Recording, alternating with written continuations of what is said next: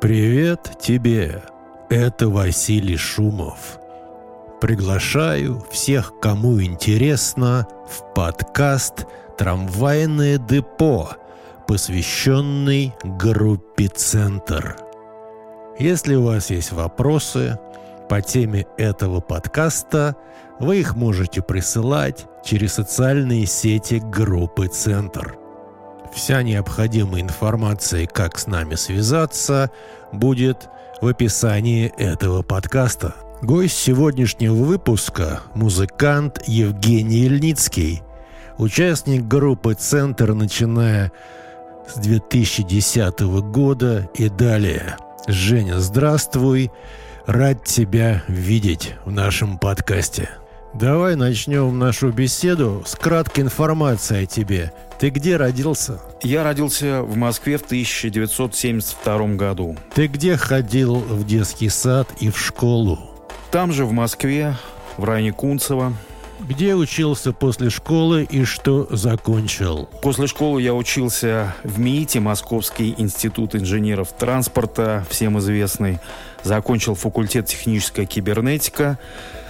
Ну, а потом в середине 90-х годов я еще учился в Италии, то есть за границей. Жень, ты когда начал играть на гитаре? Может, куда ты ходил специально учиться? Расскажи немножко об этом. Ну, я родом из довольно музыкальной семьи. Мой отец э, в институтские годы, кстати, он тоже учился в МИИТе, играл на гитаре в местном ансамбле на танцах. Ансамбль назывался The Idols. Исполняли они рок-н-ролльную классику того времени – причем ориентировались они на группы, которые тогда не общепринято было исполнять, например, такие как The Trogs, Kings, Little Richard, Билл Хейли, плюс вся рокобильная классика. И у меня дома всегда были музыкальные инструменты, было пианино, а, были две гитары, одна акустическая, другая электрогитара – ГДРовского производства фирмы Мюзима полуакустическая, которая была в отличном рабочем состоянии. К этой гитаре был усилитель и даже кое-какие эффекты. Uh, ну, такие самопальные эффекты из Советского Союза 70-х годов. В частности, был uh, эффект ВАУ со встроенным фузом. Уже потом я обнаружил, что это копия довольно популярной педали от uh, компании Morley, типа Black Horse, она, по-моему, называется. Она у меня, кстати, есть сейчас такая педаль Морли, но а та а старая отцовская примочка уже давно куда-то запропастилась. Ну и это было таким благоприятным фоном для того, чтобы начать заниматься музыкой, тем более отец еще был меломаном, в доме всегда были э, пластинки, всегда были записи, всегда крутилась музыка, ну музыка соответствующего его вкусу, поскольку он любил американский рок-н-ролл, блюз, различную кантри-музыку. Она фоном проходила через все мое детство. И как-то так, лет в 10 я начал интересоваться игрой на гитаре. А потом я сам стал меломаном, наверное, лет в 11. То есть мне стали нравиться какие-то определенные музыкальные группы, течения. И я стал пытаться самостоятельно как-то а, понять, как же это все а, происходит на гитаре, как они все это делают. Лет в 11 меня, по-моему, отдали учиться а, при местном ЖЭКе, там был кружок юных гитаристов. А, я туда проходил год, и, в принципе, за этот год я не научился ничему, кроме а, пары аккордов самых простых и а, мы там а, ансамблем гитаристов исполняли песню из кинофильма «Генерала песчаных карьеров». То есть год прошел а, довольно бесплодно в этом кружке гитаристов при ЖЭКе. И далее, лет, наверное, с 12 я уже стал э, самостоятельно заниматься тем, что так сказать, снимал э, любимые гитарные соляки вообще любой гитарный аккомпанемент с кассет. Ну, то есть ты ставишь кассету или пластинку и бесконечно прослушиваешь один и тот же кусок. Нажимаешь play, потом rewind. Если это пластинка, то постоянно а, перетаскиваешь иглу назад, чтобы прослушать то же самое. Вот так, в общем, проходило мое обучение. Ну, отец мне кое-что показал на гитаре, там пару-тройку аккордов, как играть вот этот а, рок-н-ролльчик а, типичный квинтовый в тональности ля или в тональности ми. И, наверное, лет где-то в 13 я стал а, плотно интересоваться музыкой блюз. Ну, как-то она совпала с моим подростковым периодом, что-то а, во мне откликнулось такое блюзовое. И мне хотелось э, понять, как же они, вот эти все а, гитаристы, которых я слушал, добиваются такого эффекта. Как это все происходит, что а, гитара настолько сильно трогается мою юношескую душу, трогала тогда пытался выяснить самостоятельно, как они добиваются такого эффекта. И вот путем э, того самого съема на ухо, на слух записей э, я стал учиться играть и играть э, в различных э, стилях и строях я самостоятельно освоил нетрадиционные, открытые, так называемые американские строи, которые используются в блюзовой музыке, в кантри-музыке, ну, практически самостоятельно. Отец мне подсказал, что, наверное, тебе стоит попробовать э, строй, как у семиструнной гитары, капитан. Ну, то есть это был открытый мажорный строй. И оттуда я уже самостоятельно подчерпнул и Open E, и Open G, и Open D, все эти а, американские открытые строи. Ну, то есть я полный самоучка, ни с какими преподавателями я никогда не занимался. Была у меня попытка, как-то друзья меня тянули уже в студенческие годы пойти заниматься в джазовую школу Москва-Речи. Ну, по-моему, единственный раз я туда сходил, и больше как-то мне не хотелось посещать а, тамошнее заведение. Было неинтересно, поскольку в тот момент я уже достаточно плотно музицировал а, в институтские годы. Да, довольно интересная история, и она, в принципе, очень похожа на всех э, ребят нашего поколения, ну там плюс-минус там 5-10 лет, которым приходилось все делать самим, все самоучки, все что-то снимали на слух. Жень, а есть ли у тебя какие-нибудь э, гитаристы, ну, скажем, американцы или англичане, или еще кто-либо, кого ты считаешь своим таким большим влиянием? Может быть, какие-нибудь группы? Есть кто-нибудь? Ну, я уже упомянул, что а первым моим таким увлечением в 13 лет это был блюз. А из тех, кто был у нас на кассетах и на пластинках, это группа Fleetwood Mac с Питером Грином. То есть я практически весь репертуар до сих пор знаю наизусть, могу любое соло сыграть с ранних пластинок, там, с 67 по 70 год. Потом у нас э, была такая ГДРовская пластинка, выпущенная на фирме Amiga. Называлась она American Folk Blues Festival, по-моему, 1966 года. Там я тоже много подчерпнул. Был такой прекрасный гитарист Отис Раш. А еще кое-кто оттуда же. Очень мне нравился Джей Джей Келл, но это вообще э, гитарист, который повлиял, по-моему, на всех и вся, по крайней мере, на половину современной музыки Джоджи Келл так или иначе повлиял, на мой взгляд. Рай Кудер, еще один американский традиционный гитарист, много игравший слайдом. Я его тоже много снимал в детстве. Рой Кларк еще был один такой э, забавный гитарист-виртуоз, который, кстати, году 89-м э, приезжал в Москву с концертом, и на все его концерты э, я ходил. И очень сильное впечатление он тогда произвел. Ну и как-то так вышло, что э, я все это проделал в одиночестве, э, не в школе, не где-то там во дворе. У меня не было таких единомышленников. Конечно, э, были ребята, которые играли дворовые песни на гитаре, но а, как таковыми гитаристами они не интересовались. И потом уже в институте я встретил действительно единомышленников, ребят, интересовавшихся гитарной музыкой, игравших неплохо на гитаре. И, к удивлению для себя, я выяснил, что, наверное, 90% гитаристов так или иначе а, тяготели к тяжелой музыке и слушали там различные Led Zeppelin, слушали Deep Purple, которые я, в принципе, наверное, а, в том возрасте 80-е годы и не слышал никогда. И у меня как-то и не было интереса к такой тяжелой музыке. Хотя вокруг э, металлистов было, конечно же, полно, но как-то эта музыка меня совершенно не прельщала. И переписывать э, кассеты там с какими-то метальными группами у меня желания не было. Жень, а помнишь ты свое первое в жизни публичное музыкальное выступление как гитариста? Может быть, ты был участником какого-нибудь ансамбля, может быть, в школе, может, в институте. Может быть, вы делали даже какие-нибудь записи дома на какую-нибудь там приставку, нота. Расскажи, пожалуйста, что-нибудь об этом записываться и э, выступать, и вообще играть в коллективе я начал тоже дома э, с отцом. У отца был приятель по институту, э, который был вокалистом у них в той самой группе The Idols, и они часто, ну, где-то раз в две недели собирались, э, обменивались пластинками, обменивались какими-то музыкальными находками друг с другом. А, употребляли всевозможные напитки, ну и, как правило, под конец вечера у них происходило музицирование, и я а в качестве соло-гитариста присоединялся к этим музицированиям, тоже, наверное, лет с 13, и так вот научился э, играть в ансамбле, в коллективе.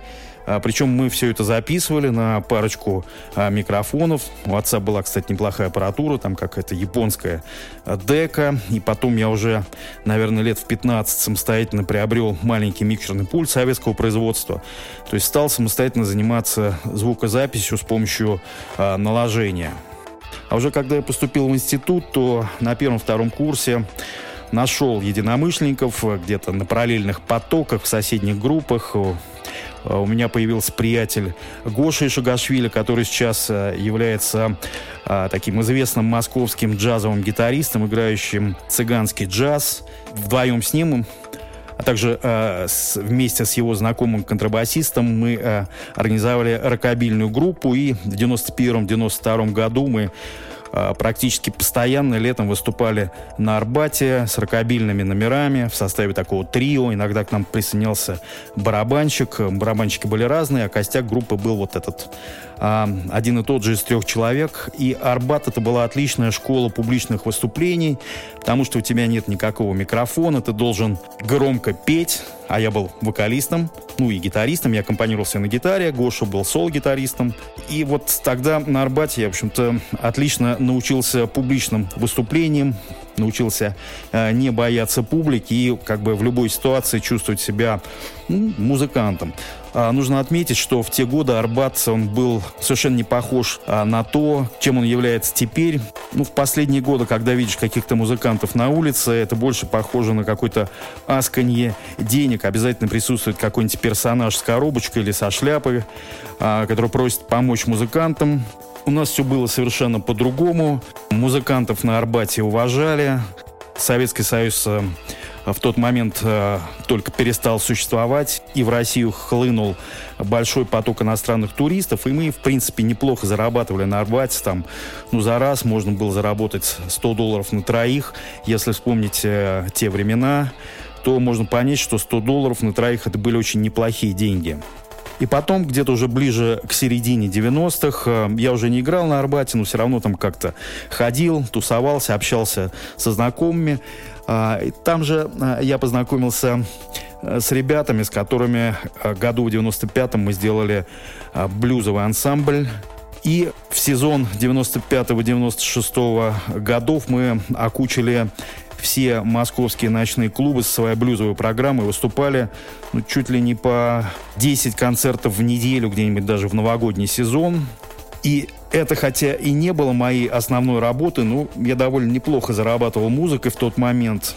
Но для себя я понял, что работая в таком формате, в формате чеса, в формате, скажем так, э, полуресторанного музыканта, хотя, разумеется, мы а, не исполняли репертуар на заказ. У нас был свой репертуар, там часа на 4, на 5, много песен блюзовых, но, тем не менее, я понял, что вот работая в таком режиме, ты рано или поздно наверное, даже рано начнешь музыку эту всю ненавидеть и относиться к ней как э, э, ну, есть такое слово лабухи, да, это музыканты, которые играют вот как раз в подобных там ресторанных заведениях, то есть относиться к музыке без души, как в форме заработка, что мне совершенно не хотелось. Поэтому я это дело бросил. Уже э, в таком формате клубного чеса я больше никогда не работал, потому что понял, что это совершенно не мое.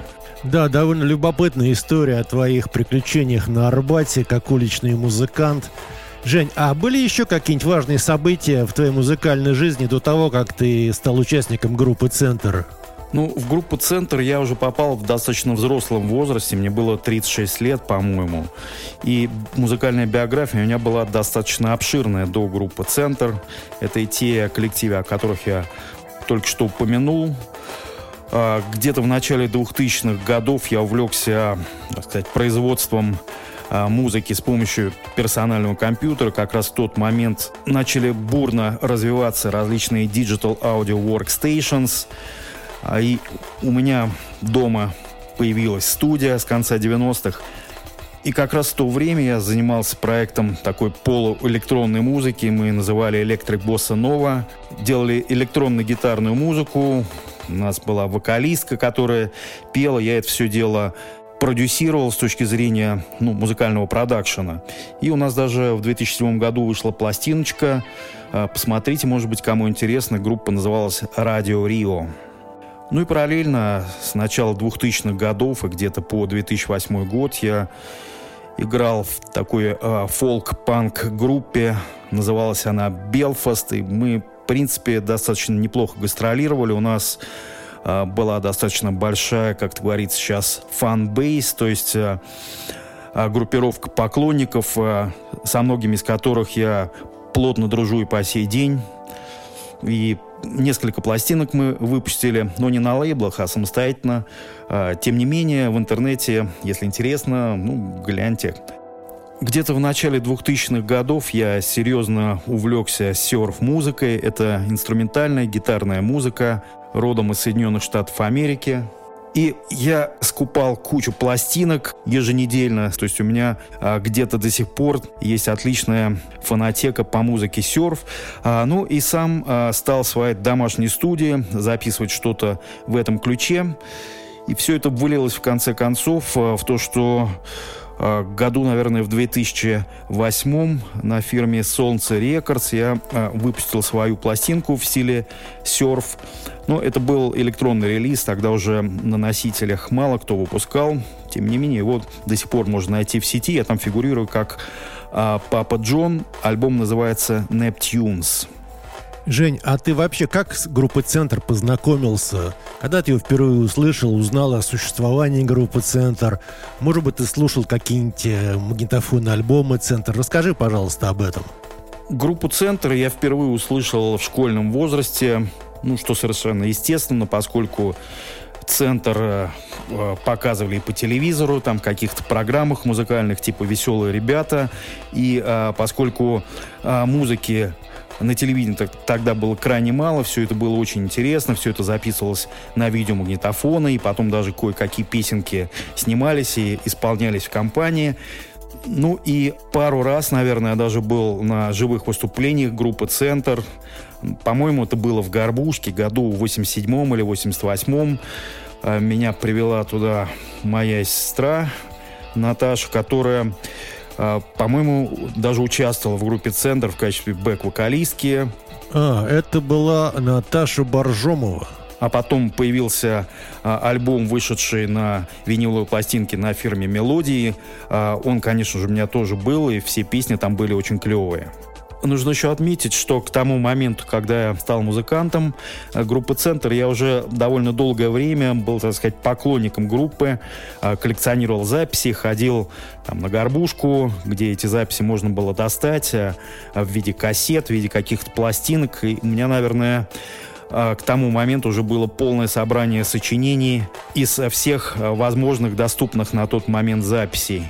Женя, ты помнишь, как ты познакомился с Василием Шумовым? Ну, с Василием Шумовым я познакомился уже в 2009 году, также благодаря а, музыке серф. Где-то а, в то же самое время я принимал участие в сборнике российских серф-музыкантов, который выходил на фирме «Союз». Продюсером его был а, Миша Антипов, Вивисектор он же меня и познакомил с Василием Шумовым. Василий тогда как раз а, делал а, свой проект содержания, для реализации которого требовались музыканты, и Василий меня позвал, я там поучаствовал в записи одной из песен. Песня, по-моему, называлась «Эпошка» а, на альбоме «Содержание 1».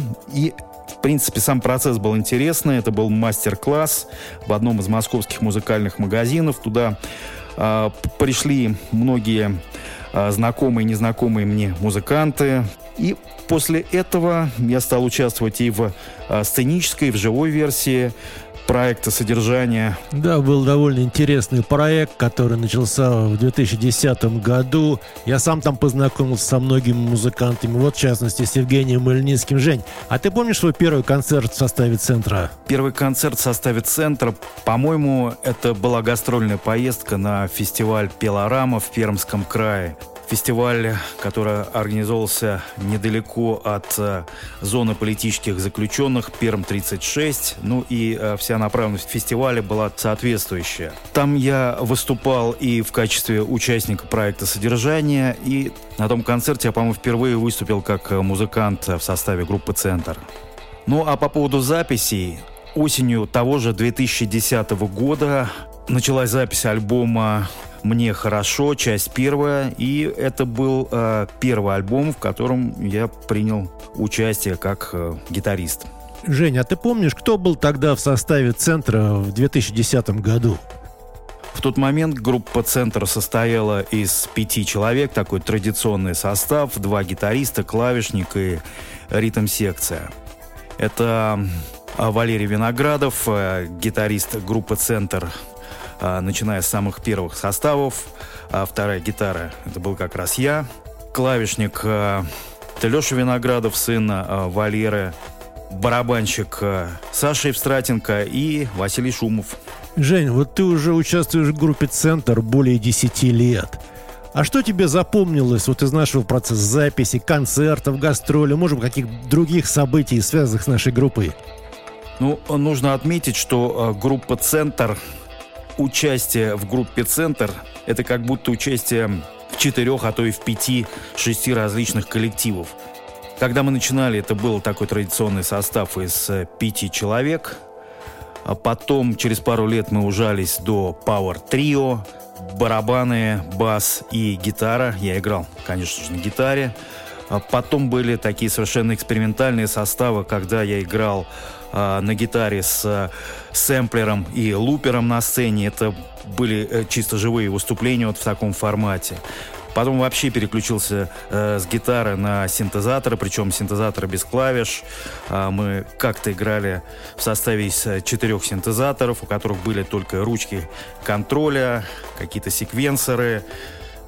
Еще был момент э, в период альбома «Цвет ветки», по-моему, я вообще э, работал на сцене как виджей, то есть запускал различную видеографику на задник сцены, я хочу сказать о том, что опыт совершенно разнообразный, как участника группы «Центр» у меня был. Я не только гитарист. А из концертов самым памятным, наверное, было выступление на акции, митинге, митинге-концерте в поддержку выдвижения Алексея Навального в мэра города Москвы. По-моему, осень 2012 года это было. Почему самое запоминающееся? Это потому что а, количество зрителей, количество публики. А, там было, наверное, под несколько десятков тысяч. Весь проспект Сахарова а, был заполнен, насколько хватало взгляда, людьми. И это самая массовая, самая большая аудитория, перед которой довелось выступать. Мы там играли как раз как Power Trio, что еще добавляло драйва ко всей ситуации. Да, был интересный день тогда, потому что сразу после нашего выступления на концерте в поддержку Алексея Навального, выдвигавшегося в мэры Москвы, мы поехали выступать на дне рождения у нашего друга-художника и тоже участника э, раннего состава группы «Центр» Никола Овчинникова совершенно в небольшом зале. И получилось, что в один день мы выступали перед десятками тысяч человек, а потом перед 20-30 человеками. Вот как бывает. Это, по-моему, был 2013 год. Женя, вот уже более 10 лет ты участник группы «Центр» и принимал участие в записи нескольких альбомов. Есть ли у тебя какой-нибудь альбом или композиция, где ты считаешь, у тебя получилась наиболее интересная гитарная партия? Я бы хотел отметить э, альбом первый пещерный, который мы записывали в составе трио в 2015 году.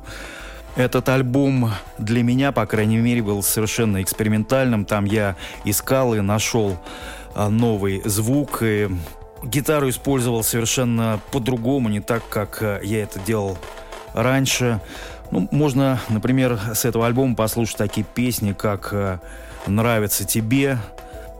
С моей стороны, это был такой полный, свободный музыкальный гитарный эксперимент.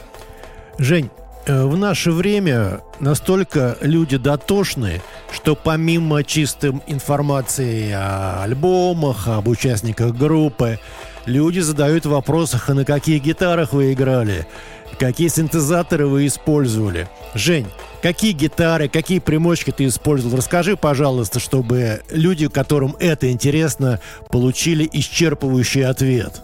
Какое музыкальное оборудование ты использовал в составе группы «Центр»? Ну, я давно для себя понял, что предпочитаю так называемые короткомензурные инструменты. Это Gibson, а, Fender Jaguar, вот такого размера мензура. И моими основными инструментами а, с 2010 года с группы «Центр» были Gibson Flying V с а, установленным тремоло типа Les Trem. Также у меня был Греч, Электроматик, по-моему, такой Solid Body назывался он. Потом у него сломалась голова, и недавно я его наконец-то починил у мастера. И еще одна гитара, которая, а, наверное, у меня самая любимая, это а, гитара, построенная а, мастер-билдером компании Fender, ныне некогда свободным художником по имени Юрий Шишков. В 91 году, по-моему, он уехал из Беларуси в Соединенные Штаты Америки, уже будучи таким достаточно опытным мастером по самостоятельному производству электрогитар. И э, судьба его привела в конце концов на фирму Fender. Но э, перед тем, как попасть на Fender, у него был такой момент, период, когда он э, делал собственные гитары, э, пытался сделать свой собственный гитарный бренд. И вот одна из э, таких э, гитар, совершенно экспериментальных, уникальных, есть у меня. И это мой любимый инструмент мастер э, Юрий Шишков. И нужно сказать, что э, все свои гитары я снабжаю э, тремоло, причем тремоло такого старого стиля. Я люблю Бигсби тремоло, такие старинные из 50-х годов. И все, что на них похоже. То есть, если у меня есть какая-то гитара, я всегда стараюсь приделать к ней тремоло. И даже вот сейчас на своей последней, практически а, наполовину самодельной гитаре, я сейчас э, разрабатываю и пытаюсь туда встроить э, тремо для того, чтобы э, добиваться того звука, который мне нравится. Если говорить о гитарных эффектах, то, как показала концертная практика, удобнее и эффективнее всего пользоваться цифровыми процессорами, ну, потому что примочки, наверное, это хорошо для тех, кто там коллекционирует какие-то эффекты, либо играет дома. А если ты находишься в туре, то таскать с собой огромные кофры с этими примочками, которые к тому же периодически отваливаются друг от друга, эти провода, не очень удобно. Поэтому я люблю процессоры, кто бы что ни говорил. Тем более в последнее время цифровая музыкальная индустрия очень продвинулась, и поэтому сейчас уже смешно говорить о каком-то там аналогом или цифровом звуке. В общем-то, цифра довольно успешно э, имитирует весь тот э, аналоговый музыкальный опыт, и даже придирчивый слушатель вряд ли обнаружит какую-то разницу между там аналоговыми и цифровыми эффектами, на мой взгляд. Ну и как видите, в плане инструментов у меня есть некая двойственность, поскольку я люблю гитары старинных конструкций, а с другой стороны я поклонник самой передовой электроники. Жень, большое тебе спасибо за подробный рассказ об аппаратуре, о твоих воспоминаниях, о твоей истории как э, гитариста. Большое спасибо. Э, гостем этого выпуска подкаста «Трамвайное депо» был э, гитарист, мультиинструменталист группы «Центр» Евгений Ильницкий. Если у вас есть вопросы по теме этого подкаста, по теме группы «Центр», вы можете прислать их через наши социальные сети, через наши паблики. Вся информация, как с нами связаться, в описании этого подкаста. До новых встреч в подкасте «Трамвайное депо». Это был ведущий подкаста Василий Шумов. Всего наилучшего.